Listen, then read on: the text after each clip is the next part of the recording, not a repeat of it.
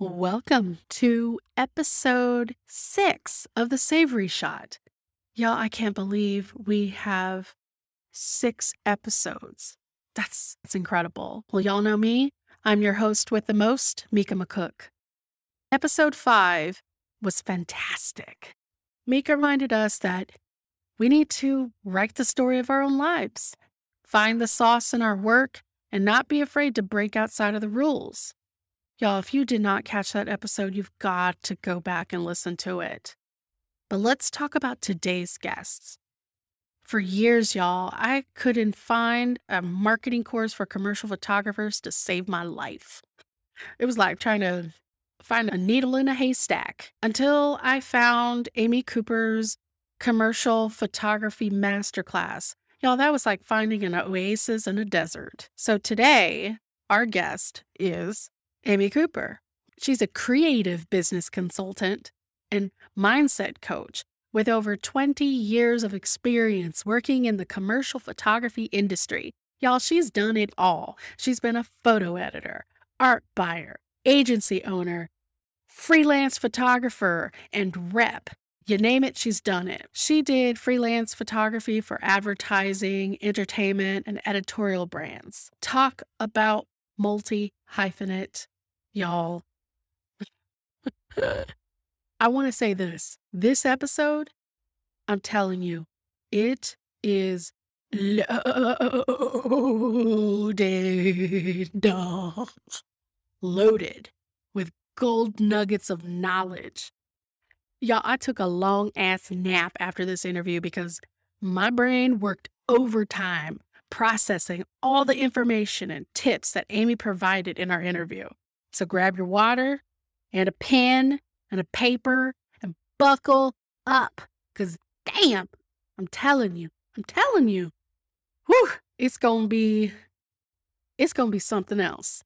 But before we unpack all of that, let's start the show. Welcome to the Savory Shot a bi weekly show where we discuss the intersection of two passions food and photography. I'm your host, Mika McCook. Every other Wednesday, I sit down to chat with professionals in the industry so that you feast on only the best tips and strategies in the business. All right, y'all, let's get started.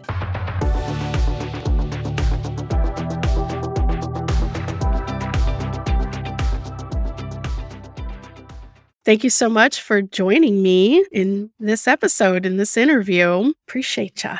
My pleasure. So exciting. Yay. Yes. Yes. So, just for a little context for listeners, Amy did a portfolio review with my website and gave me some super helpful, useful information that has helped me. And so, I definitely want to have you on the show, have her on the show, because I know that any photographers out there who are trying to get into commercial food photography, this is information that we should know.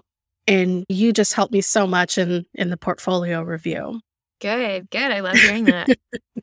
yes. Uh, I want to start off with uh, an interview that you did on Focus on Women. So you mentioned that you worked as a photo editor at MTV. What do you remember about the day you got hired? As the photo editor? Oh, wow. I remember there was zero onboarding. I had no idea what they wanted me to do. And I was in a complete panic for the first week or so. I realized that that didn't have to be a bad thing, that I could just make up this role and do what I wanted to do. And that's eventually, I think, what happened. but I remember going in there like just terrified and I had no idea what I was supposed to be doing or how to do it. how did you figure it out eventually? Oh my gosh, I was so young. I just I was just like, all right, I'm just going to make it happen. I just have to figure it out. It was so long ago Mika. It was 1999. Wow. wow. Yeah. Yeah. Wow. Wow. And you were there for how many years? About six or seven years? Mhm. Were there anything like any processes that you created that were still in place by the time you left? Oh, yeah, absolutely. So, this was like pre-digital asset management software, but I was creating my own file naming systems for the images because I actually transitioned the company from film to digital while I was there because that's when mm. digital really started. So when I got there, everything was film and plastic folders. I remember seeing contact sheets of Britney Spears from 1999. What? So, yeah, I created the folder system, I created the file naming conventions, and that server is still or I don't yeah, I guess it's a server. That server is still somewhere in the building, the one that I worked on. I love that. I love So that. I was doing digital asset management before I even realized that was a thing. You set the pathway for the Mhm. future, starting starting that foundation. That's so cool. That's so I cool. Yeah, I I set up their first studio, I bought their first digital camera, I bought e equipment as it was evolving. Yeah. Why Would you consider yourself an early adopter of transitioning Mm. from film to digital? I don't know. I remember having, like, point and shoot digitals that were, like, less than 500 megabyte capacity for What? images. Yeah. What? So I guess maybe. So another thing that you mentioned on Focus on Women by the way, I loved where you talked about Wendy Davis and the filibuster. I remember Yeah. that in 2013 and how much of an impression that made on me, and still to this day Mm. is just one of the most glorious moments Mm. that I've ever seen, and I just can't help but admire that so much. But you also mentioned that your mom modeled strength and assertiveness. How did growing up with a strong and assertive woman have an impact on you? The main thing that I got from that was that I needed to be able to take care of myself and to make my own money and not have to rely on someone. But it's interesting because my activism really comes from my dad. Oh, from Uh, your yeah. dad. How so? Yeah. How so? When I was growing up, when I was in middle school and my parents were separated, so I would have certain days with my dad, and there was one night, maybe it was Tuesday or Thursday, maybe once a month, I don't remember, but he was the treasurer for his local chapter of Amnesty International. So he would take me with him to the Amnesty International meetings, and I learned about uh, human rights, I learned about the death penalty, and I would join the group in writing what they called urgent action letters to prisoners or governments where people were being imprisoned for political beliefs or political action. So, a very early introduction to human rights and being aware of becoming an advocate really for people. That Hmm. really stuck with me. That's why I believe I'm still so interested in being an advocate for people. Do you think that the advocacy work that you do politically mixes with your work as a creative consultant?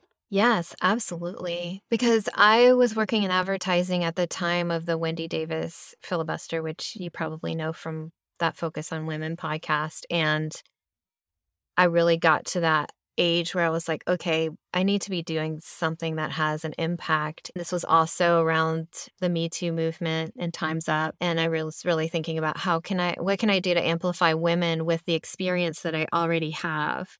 I started an all female photo agency from there. Now, even as I have so many women that I work with, and I really love just like hyping them up and breaking them out of this idea that they're not supposed to quote unquote bother people Mm. and really put themselves out there. That's really important. But also, as I'm moving more into the mindset space, I even have this tagline now for my business that's a divine rebellion because I believe that women need to show up. They need to take up space. They need to talk about what they're doing. They need to ask for the money that they want to get. This is going to change the world. The women need to ask for the money that they need to get. That is against, I don't even want to say it's against, but it just hearing that makes me go, because I'm so used to just keeping my head down, mm-hmm. not wanting to be bothersome.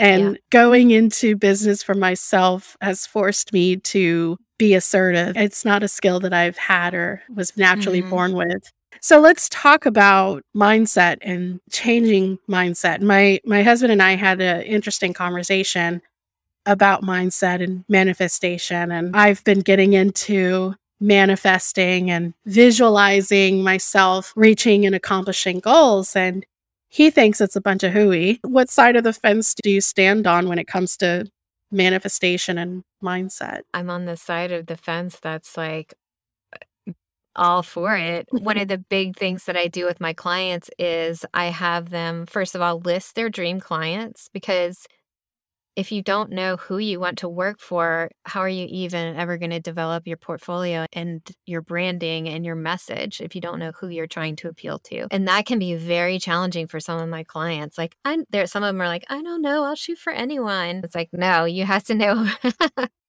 who you want to work for. And then another part of my portfolio reviews is having them write in as much detail as possible their dream assignment. Who are you shooting for? Who's there? Who's on the crew? How does it feel? What is the weather like? What are you serving in catering? How are you interacting with your client? What are they saying to you? What kind of feedback are you getting?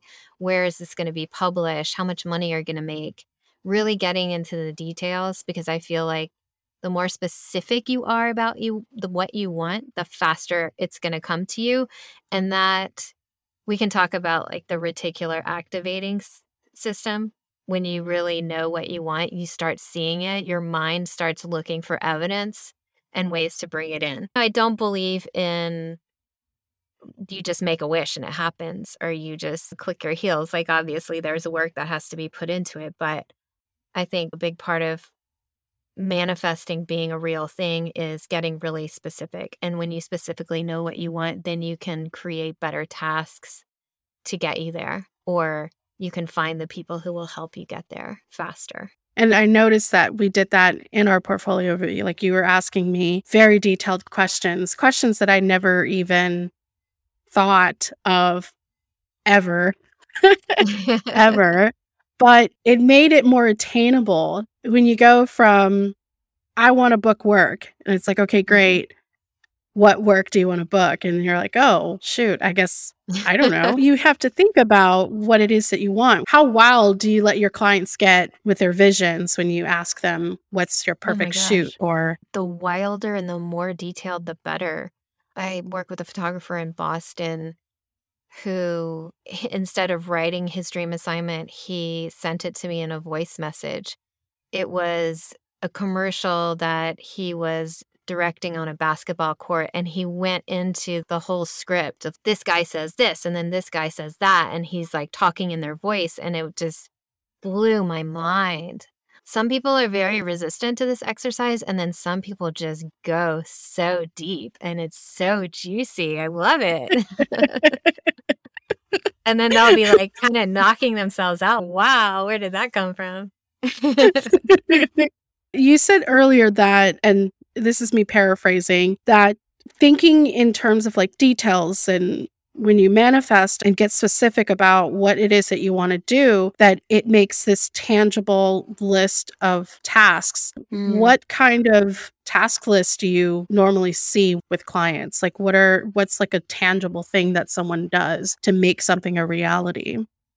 Yeah, I think getting really specific about what you want to be doing will help you then reverse engineer your way to that thing. And also getting specific as far as task lists go it really depends on the client that i'm working with because some of them might be drawn to one kind of marketing and some of them might be drawn to another. So that really depends on how they want to get themselves out there. It's always going to start with is my website speaking the language that this specific client uses? So that's important. The way you're going to speak to a retail client is very different than the way you're going to speak or the language you're going to use on your website if you're wanting to work with advertising agencies. Even the names of your portfolio galleries. As far as tasks go, it could be updating your website, working on your SEO, and then it could go into social media marketing. It could go into email. Yeah, it just depends. That makes sense. One of the things that I've been doing as of recent is sending out cold emails to art Mm-hmm. directors and things like that. My question is what should photographers keep in mind when it comes to sending cold emails or sending digital print to art buyers, art directors, the people that make the hiring decisions? The first thing to do is really dig in and do your research about that person, about that company, and personalize the email as much as you can. You want to keep it short and sweet, but also you want to mention some reason why. What's the why behind you reaching out to them? What is it that you love about that brand? Or if you're reaching out to a magazine editor, was there an article that really inspired you that you can touch on? So, making it personalized, short and sweet, and make sure that you have some kind of call to action. And your calls to action should become more and more bold as you keep reaching out to them. So, maybe your first call to action is Can we keep in touch on Instagram? And then a link to your Instagram for them to follow. And also for people to keep in mind that you never know when you're going to be reaching someone on a good day or a bad day. And it is so, so, so normal for people to not respond to you, especially after the first email. The chances of someone responding to a first email is probably like 1%. So keep emailing them, keep sending them new work, keep saying hello. Consistency is so important. How do you not sound salesy or Mhm. when photographers send out emails to to these art directors is it just like hey this is what i'm up to if you have time take a look at it. How bold can you get without being too salesy? When you are reaching out, you're building relationships. This is what I tell my clients that you are just like swiping right or swiping left or whatever it is, whatever the. what is the good one? I don't know. I know there's a Um, little diddle to it. So, this really think about it as building a relationship. Don't think about it as selling yourself or making a sale. Just let them know like why you're inspired, where you are, what you do, and let them know that you feel like you might be a good fit for their audience. You don't have to go into a lot of detail about what you do. Your photography should speak for itself. They should be able to go to your Mhm. website and see who you are, what you do. You don't need to describe your aesthetic to them. They can see that for themselves. Just telling them, hey, this is why I'm reaching out to you. I'm passionate about your brand or your magazine for XYZ reason. And I feel like I would be a good fit for your audience. Check out some of my photos here. Just real simple. what do you think is the most important thing that photographers should be doing today to market themselves consistently. Like whatever platform you want to be marketing yourself on, whatever feels the best for you, just make sure you're doing it consistently. Whether that's Mm. Instagram or LinkedIn or cold emails or I don't know, wheat pasting your photos to the side of a building. just make sure you're doing it consistently because if you give up after one email, you've really just wasted your time. Like, keep going, keep Mm. going, keep going. It can take years before someone's like, oh, we finally have a great project for that photographer. And another thing I tell my photographers is when they don't respond to you, just imagine that they're like filing you in a folder under awesome photographers that I want to work with one day when the project is right. Just assume the best possible thing. Yes.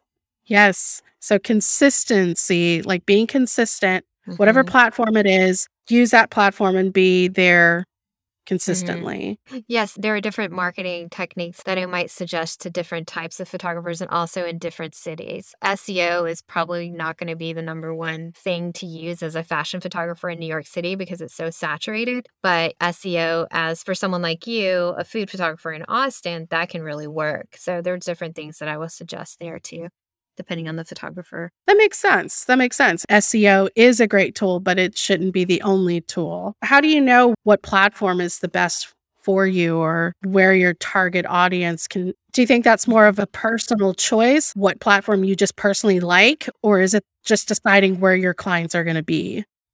I think it's first of all a personal choice of what platform you feel good on, what platform you feel like you can be your most authentic, where you're comfortable. Because if you hate Instagram and you show up on Instagram, you're not going to have good energy there. and that's not going to work for you. The other thing is look and see which marketing platforms your potential clients are using the most. If your client is not posting anything on LinkedIn, but they're posting three times a day on TikTok, you know where to go. You find them where they are. What are your thoughts on word of mouth referrals? Oh my gosh, that is the most important thing. Like face to face, word of mouth will always, always, always be king or queen. yeah. Royalty. and that that's another thing I ask all of my clients when they do a portfolio review. Where did your last paid where did your last five paid jobs come from? And almost all of them say word of mouth. Yeah. Some kind of personal connection. Because that's the fastest way to build trust. So speaking of trust, how can a new photographer build trust and build word of mouth if they haven't been paid or they haven't gotten that one big job? What are some ways that they can build trust without being directly hired for a job? I would say just keep networking, keep meeting people, keep shooting, do test shoots. When you're doing a test shoot, try and pay some people who are a little further along in their careers than you are. So, for example, if you can find a food stylist who has more connections than you and then pay that stylist to work with you on a test shoot, that can build trust. Hmm, that's really cool. It's a great way to build trust and build those relationships is doing the test shoots, getting away from the computer and getting right there in the same room. Cool. Absolutely. I love it. Yeah. I love it. I don't think I ever told you how I found your website and how I found you, but you have a course that I am taking. It's a marketing for commercial photographers. Is that Mhm. right?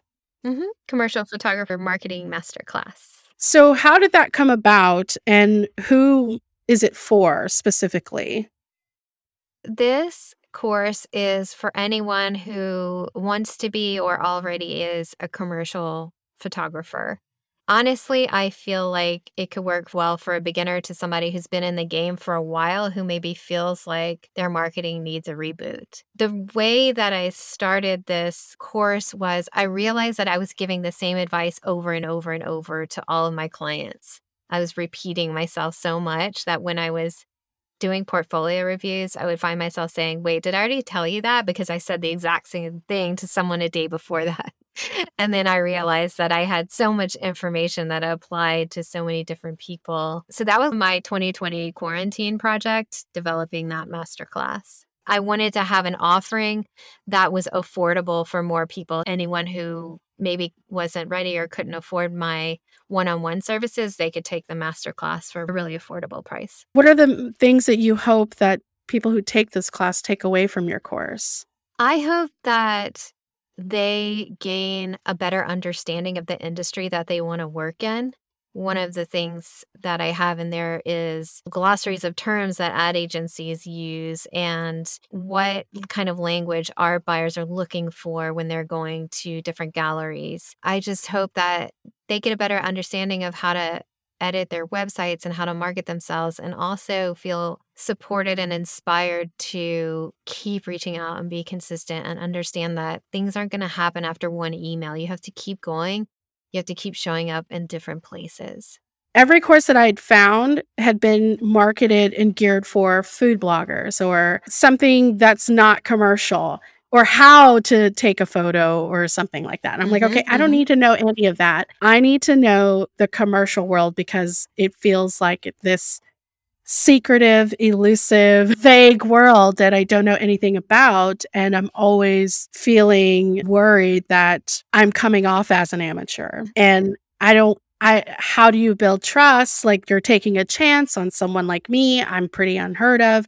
So, how do I put that confidence in my client? And your course was like, has been that thing that I needed. So I know that other photographers out there will definitely feel that as well. You mentioned in your interview, focus on women. You said something, you were doing freelance photography for two years, and you said that you switched to photo editing, I believe. But you mentioned that you didn't have the hustle in you.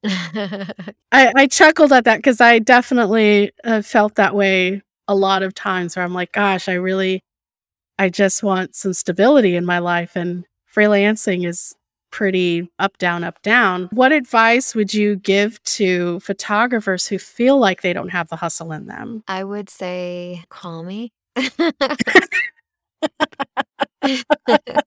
I would say get out of your bubble and talk to other people. I would say journal a dream assignment every day until you get so fired up about the possibilities that you can't not put yourself out there. Fire yourself up until you can't help but get out there.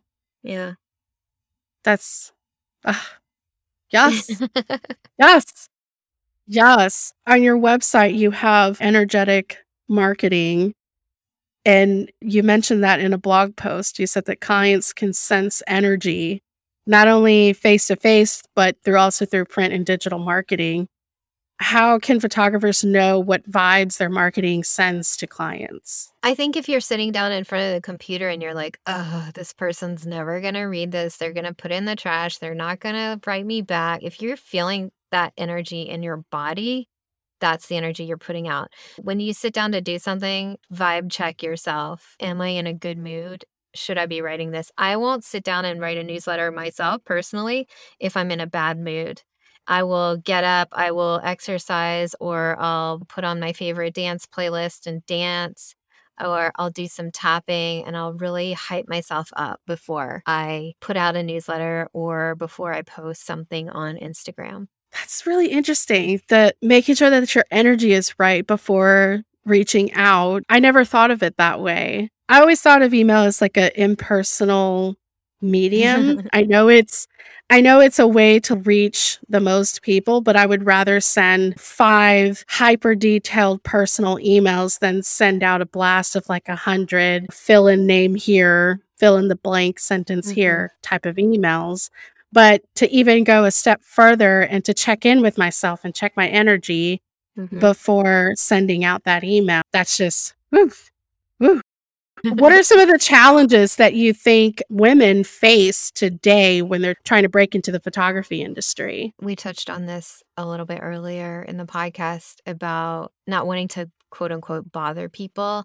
And I think that a lot of women have been raised to be quiet and to be people pleasers. That's something that we need to break out of. That may have been a great survival technique when you were young, but it's not working for you as an adult. And you mm-hmm. need to recognize that and put yourself out there because when I was an art buyer in the ad agency world, men would have no problem just cold calling me on a regular basis, asking for meetings, asking to come over, asking for work. But women were so much more timid. I would just say to them, While you're sitting there being scared to send an email, there's some guy down the street just blasting it out and not caring about what the response is. So just put yourself out there. Trust the universe is going to bring back what's right for you. And don't think that you're bothering someone. Like, there are people out there who need your services to improve their business.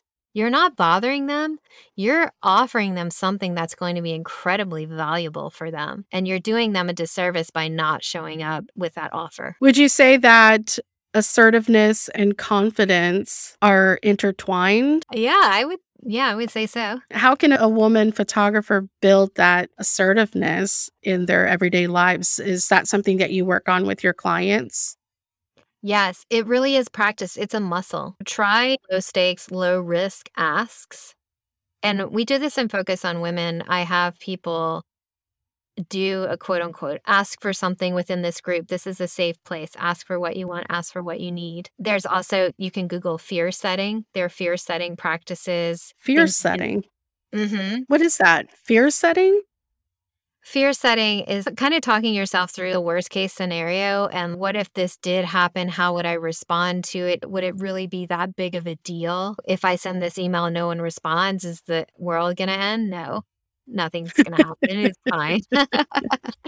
um, another thing that you can do is I forget who came up with this idea, but I think I heard about it maybe on the Tim Ferriss podcast about this guy who would go out and just ask for a 10% discount at whatever store or restaurant he was going to.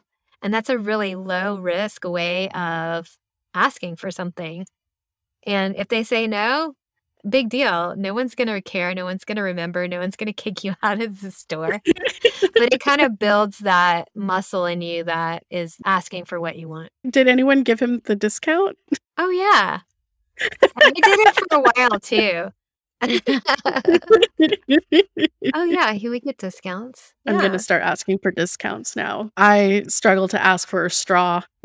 Oh, yeah. When I had my agency, I would constantly ask people, do you have a discount for women owned businesses? And you just never know. The other thing is that's why I say start with a like a low risk call to action, but make sure you have a call to action. So asking someone to follow you on Instagram, that's a low risk call to action. They may or they may not.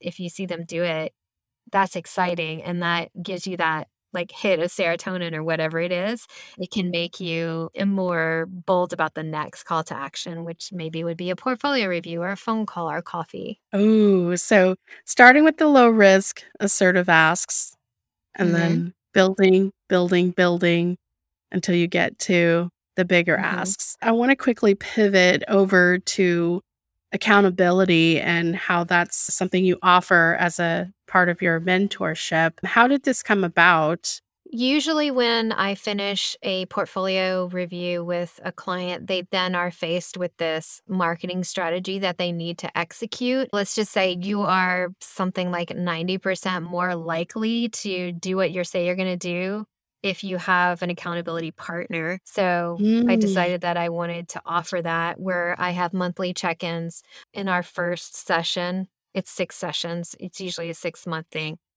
in the first session, we break down what your goal is, whether that's a marketing strategy or building your portfolio or becoming a better person, whatever it is. I help you break it down into bite sized tasks spread out across a month. Because when you're looking at a big picture, like a marketing strategy, it can be really intimidating and you don't even know where to start. So I help them break it down into little bits so it, it looks a lot less intimidating. Then they know they have to report in with me every month to tell me what they've gotten done. And that can be really motivating. With my accountability clients, they can check in with me over email or Voxer anytime they need me in between those monthly meetings. If they are not sure how to phrase an email to a client or if they want me to look over a PDF they're sending to someone, they know they have someone there to touch base with, to check in with, to make sure they're getting the language right and all of that stuff. Having that check system in place, it makes you get more intentional with everything you do and optimize your time. And it's good to Mhm. know, okay, I don't need to invest any more additional energy on this task because it doesn't really help push me forward. Are the tasks that you work with your client or give to your clients, is that something that you come up with together? Or is it something that you prepare for them? We usually work through that together. I'll ask them, for example, do you want part of your marketing strategy to be direct emails? And if they say yes, I'll say, okay, how many do you feel like you can send per month? What's feasible for you? Because we don't want to mm-hmm. overshoot it and then set ourselves up for disappointment if we don't get X number done. So, yes, we work together to decide what those tasks are, how big those tasks are going to be, and when those tasks are going to be due based on their business, based on their ability to. To time manage. Some people live alone and don't have any kids, and they can email 50 people a day. and then some people have uh, kids and a side business. So I really do want to customize it to that person and their level of freedom and amount of time to invest in these tasks so that they feel good about what they're getting accomplished. Okay. Okay. I love that. What are some of the best ways that a photographer can stay accountable to themselves? Have an accountability partner, even if it's not paid, if you can't do a paid consultant, find a buddy, a friend who's also a freelancer. I have my own accountability partner for my business and just keep checking in with each other. If you can't find a partner, just set up have a meeting with yourself on your calendar, have a monthly meeting with yourself and, you know, see what's getting done, what's falling behind, why it's falling behind, how you can fo- focus better, things like that. What do you think the differences between photographers trying to break into the industry today versus say 1999. Oh my God. In 1999, you had to know someone. You had to have a physical address to go meet someone, or you had to have a rep to go show your stuff for you. Like you really had to be out in these streets. Whereas now, any photographer can just Google like Rolling Stone photo editor on Instagram and find a photo editor and contact them directly in seconds. Wow. Interesting conversation that I had with a, another fellow photographer. They felt like it's hard for them to stand out as a photographer and they felt like the internet was just a way to turn this into a buffet. I don't agree with that. I think social media has really made opportunities even more feasible mm. than before because I remember a time before social media when I wanted a job I either looked in the newspaper or I just walked into a restaurant. I said, Are y'all hiring? And then just fill out an application. and today I can just look on LinkedIn or something if I needed a job or, like you said, Google, look up Rolling Stone Editor on Instagram and reach out to them that way. How can photographers keep up with all the changes that are happening and differentiate themselves from everyone else. The best way to do that is to be really true to your own visions so that you're standing out based on what you really want to be doing rather than looking at what everyone else is doing and trying to replicate it because you don't want to show a client something that they're already doing. You want to be the one who's inspiring them. Try and think of new ways of doing things and don't get caught up in trying to figure out how other people are doing things. Like pave your own path. Mm, yes.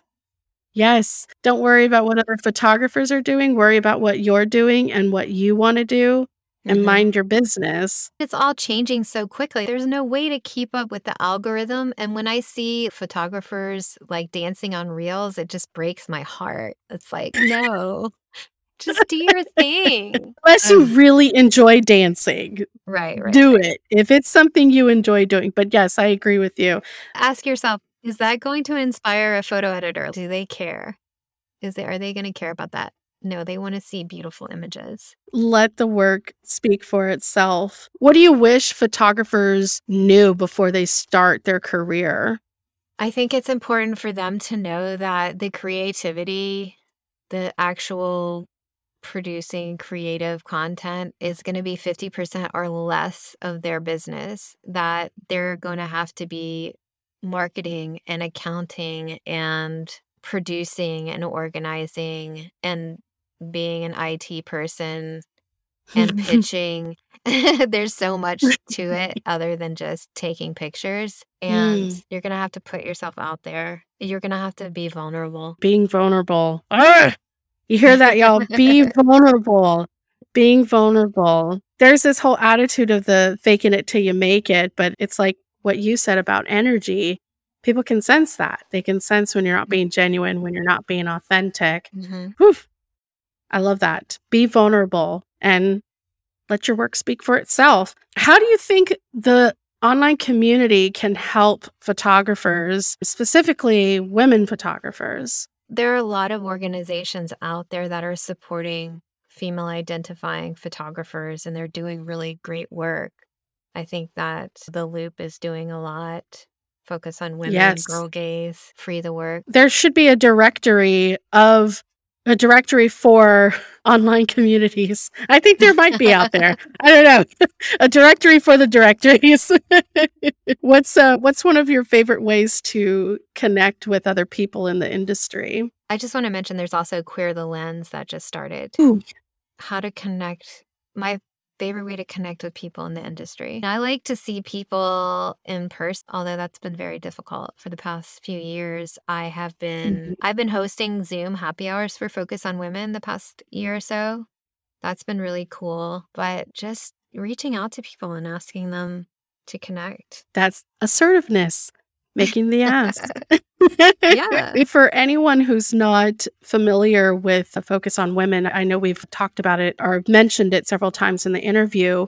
Will you tell the listeners what Focus on Women is and what your role is with the organization? Yeah. When I had my agency, I started a campaign called Diversify the Lens. And that campaign was to spread awareness about the underrepresentation of women in photography. When I closed down my agency, I was starting con- to connect with Focus on Women. We actually collaborated on a happy hour in Los Angeles mm. February of 2020, right before it all happened, we had a really great happy hour out there. Even though I was closing my agency, I still wanted to be a part of this mission of supporting female identifying photographers. So they asked me to join the board, and I'm currently serving as the events chair and events are coming back. Focus on Women is a membership based organization. When you mm-hmm. join as a member, you have access to the Slack channel, to other photographers, to mentors. There's mentorships, there's portfolio reviews, happy hours. We're really just starting to build it up at this point because I think COVID kind of put the brakes on for a minute, but there will be more workshops and more in person events. But I just love that there are so many photo reps that are joining that the photographers who are part of it can come ask a photo rep anything. That's incredible access, I think, and hoping to build it to include more stylists and producers. We even have like women who are accountants specifically for top for photographers so accounting bookkeeping advice. Yeah we're really just wanting to be a source for people to connect. And I believe there there will be some directories that they're building up as well. And of course they have a great podcast. I think we just did our 100th episode in May. Go listen to that. I I listened to your episode, but I was like, "Oh my goodness, 100 uh, Yes, I'm going straight to the beginning." Yeah. Episode 1. So there's plenty of of resources and information. So we've covered a lot in today's episode and i just uh, i'm excited to get this out to, to to the listeners and readers. Is there anything that we didn't cover today that you'd like to mention or speak about before we end this no, interview? I feel like we hit all the main points. I think yeah, I think you asked some really juicy questions. This was a great interview. Thank you. Thank you. Thank you. I worked really hard on my questions. I love it. Where can listeners find you and inquire about you? Yeah. It's Amy V. Cooper on pretty much any platform, amyvcooper.com. I am on Instagram. I'm on LinkedIn. Where else am I? Those are the two main ones. I have free consultation calls if anybody wants to chat.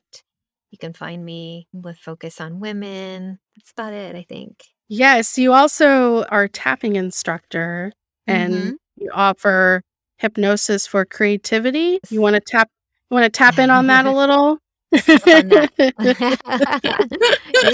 I am a I am an EFT tapping practitioner and a certified hypnotist. I think those are two modalities that are really great for building confidence with hypnosis. I use that to help my clients who feel like they're stuck or they don't really have a vision for moving forward.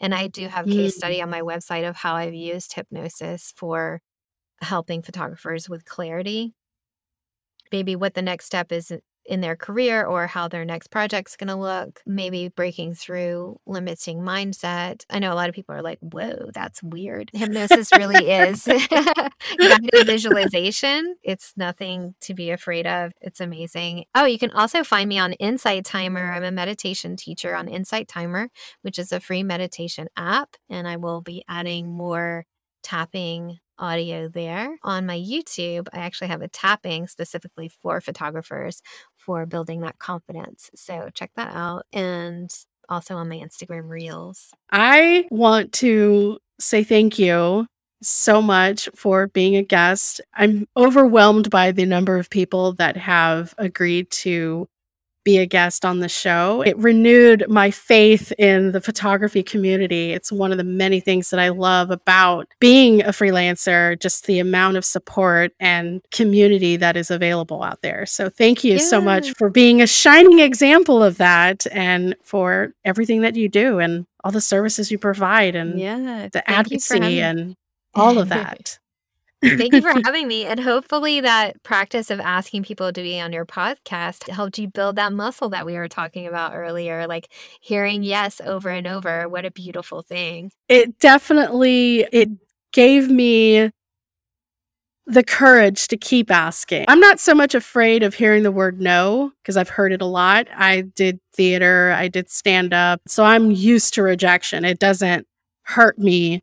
But once I get the yes, it's the oh crap, I don't want to look bad. I don't want my guests to look bad. I want to ask them great questions that are going to help them and help listeners alike. So it's that fear, but definitely getting out there, putting the fire that I need to get this podcast out, ha- hearing the yeses over and over, it definitely makes me go, yes, all right, let's keep doing this. Yeah. I love it. Good luck. I can't wait to listen. Thank you. Thank you so much. That's the show. Thank you. Bye, Mika. Bye, everyone. Like this episode? Give us a five star review on Apple Podcasts and subscribe to the Savory Shot wherever you get your podcasts. Or follow me, your host, Mika McCook, on Instagram at Austin Food Guide or you can follow the podcast on Instagram at The Savory Shot. If you have any questions, comments, or would like to be featured on the show, email us at podcast at thesavoryshot.com.